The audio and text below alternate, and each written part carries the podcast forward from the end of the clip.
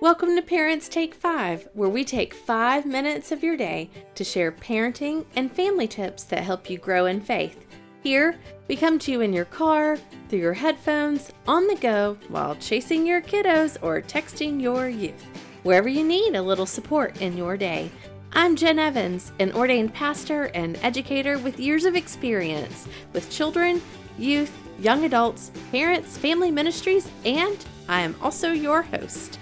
If you have questions or ideas, you can find the Facebook group for listeners and follow us on Insta by searching for Parents Take Five. That's F I V E. And check out parentstake5.com for more church and family resources or to find out how to request a virtual meeting, speaking engagement, and workshop. With that said, I hope you enjoy this moment of sanity and growth catalyst. Don't forget to subscribe to my channel for more tidbits on the fives. Hey y'all, it's Jen. I'm so glad to be back with you, and I know that you are probably tired of my voice by now, and I have good news for you. I have a guest speaker with me today, Eric Nolin. Eric is a Fuller grad. He is a gardener, a writer, a runner, and he loves to go out on dates with his wife.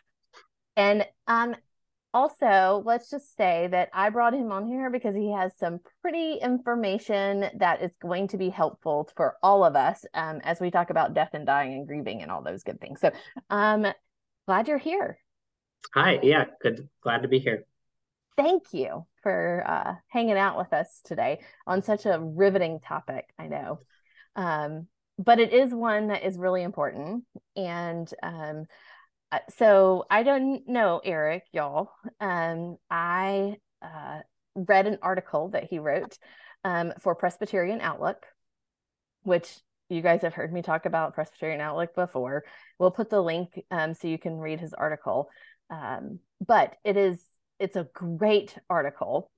Um, and he has some experience as um, from being a hospital chaplain. Yes. Tell me about just in in general, what was it like being a hospital chaplain? Um, yeah, so I was there's like a, a, program you go through CPE, which is kind of like the training program for chaplains um, generally. And so I was doing like my first round of CPE as an intern.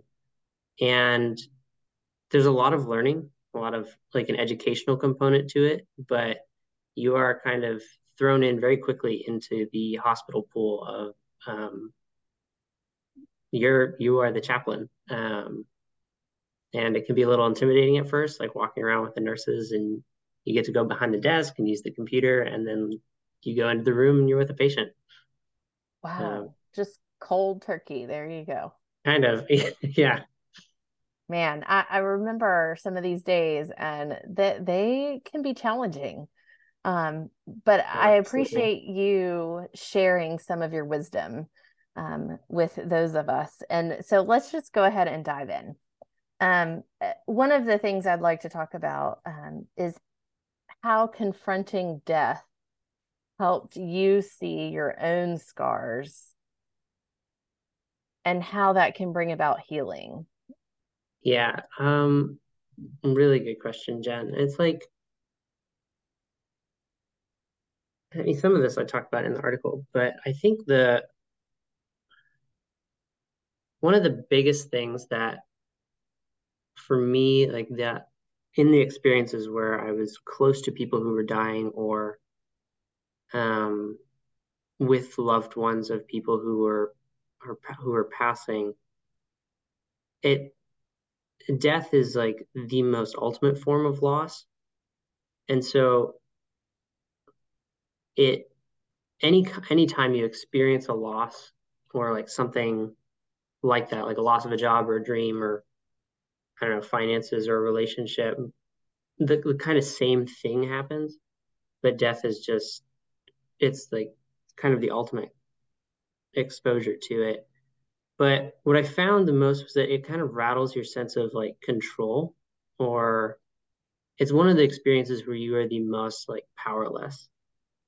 And it is in that powerlessness where you like can't do anything or feel pretty um,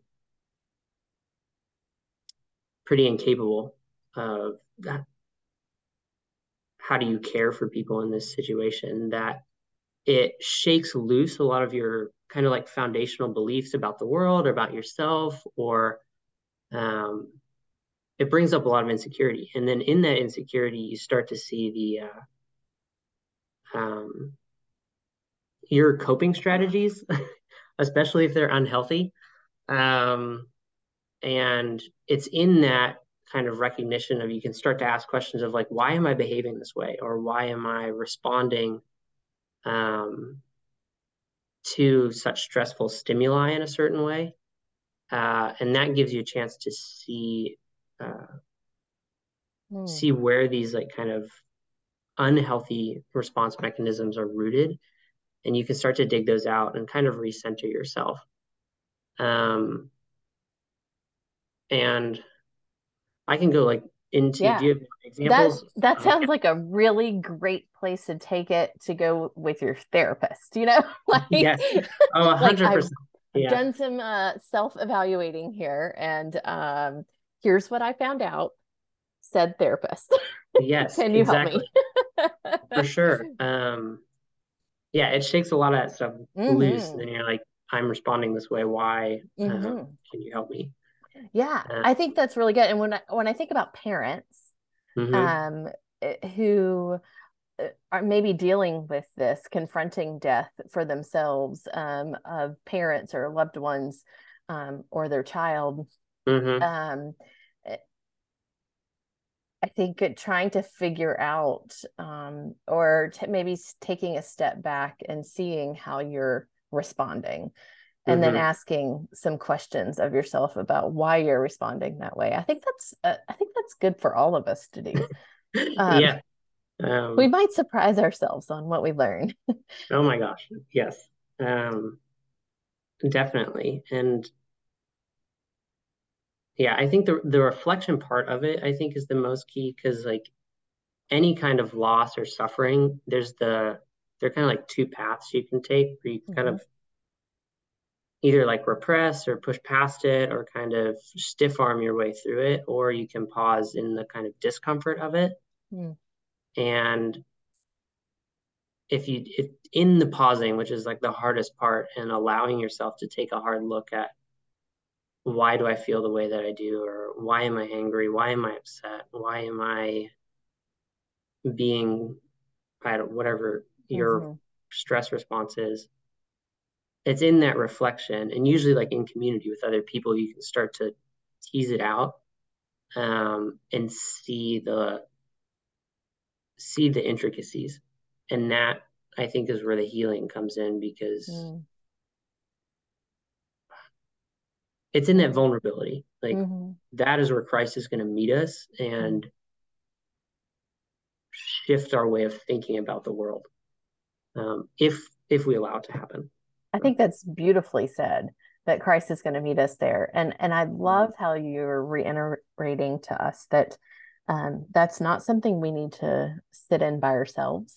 Mm-hmm. Um, that we can tease that out, to use your words, um, tease that out in community um, or with your therapist, um, but mm-hmm. some place that's safe. Yes. Some place that's safe with people who are safe. Um, a hundred percent because uh, that's a that's a hard job to tease that yeah. That's hard work. Oh, it's incredibly hard, and like I, I wouldn't have had as good of an experience as I did in chaplaincy if it weren't for like my fellow chaplains. I had a really good therapist at the time. I had a really good roommate, um, and my fiance at the time was just like stellar. So there's a lot of people that helped me go through it. Mm-hmm. Um, because we were able to process everything that was coming up for me together. Mm. Um, mm. Well, Eric, um, thank you for your vulnerability. And thank you for reminding absolutely. us that we can also be vulnerable and Christ is there in that vulnerability. Um, absolutely. Thank you very much. I hope that you've enjoyed having a few minutes to help you recenter, refocus, and reflect on family and faith. As you think of questions or ideas that you'd like for me to explore on the podcast, Check out Instagram and the Facebook group to reach me. I hope that you'll take five with us again.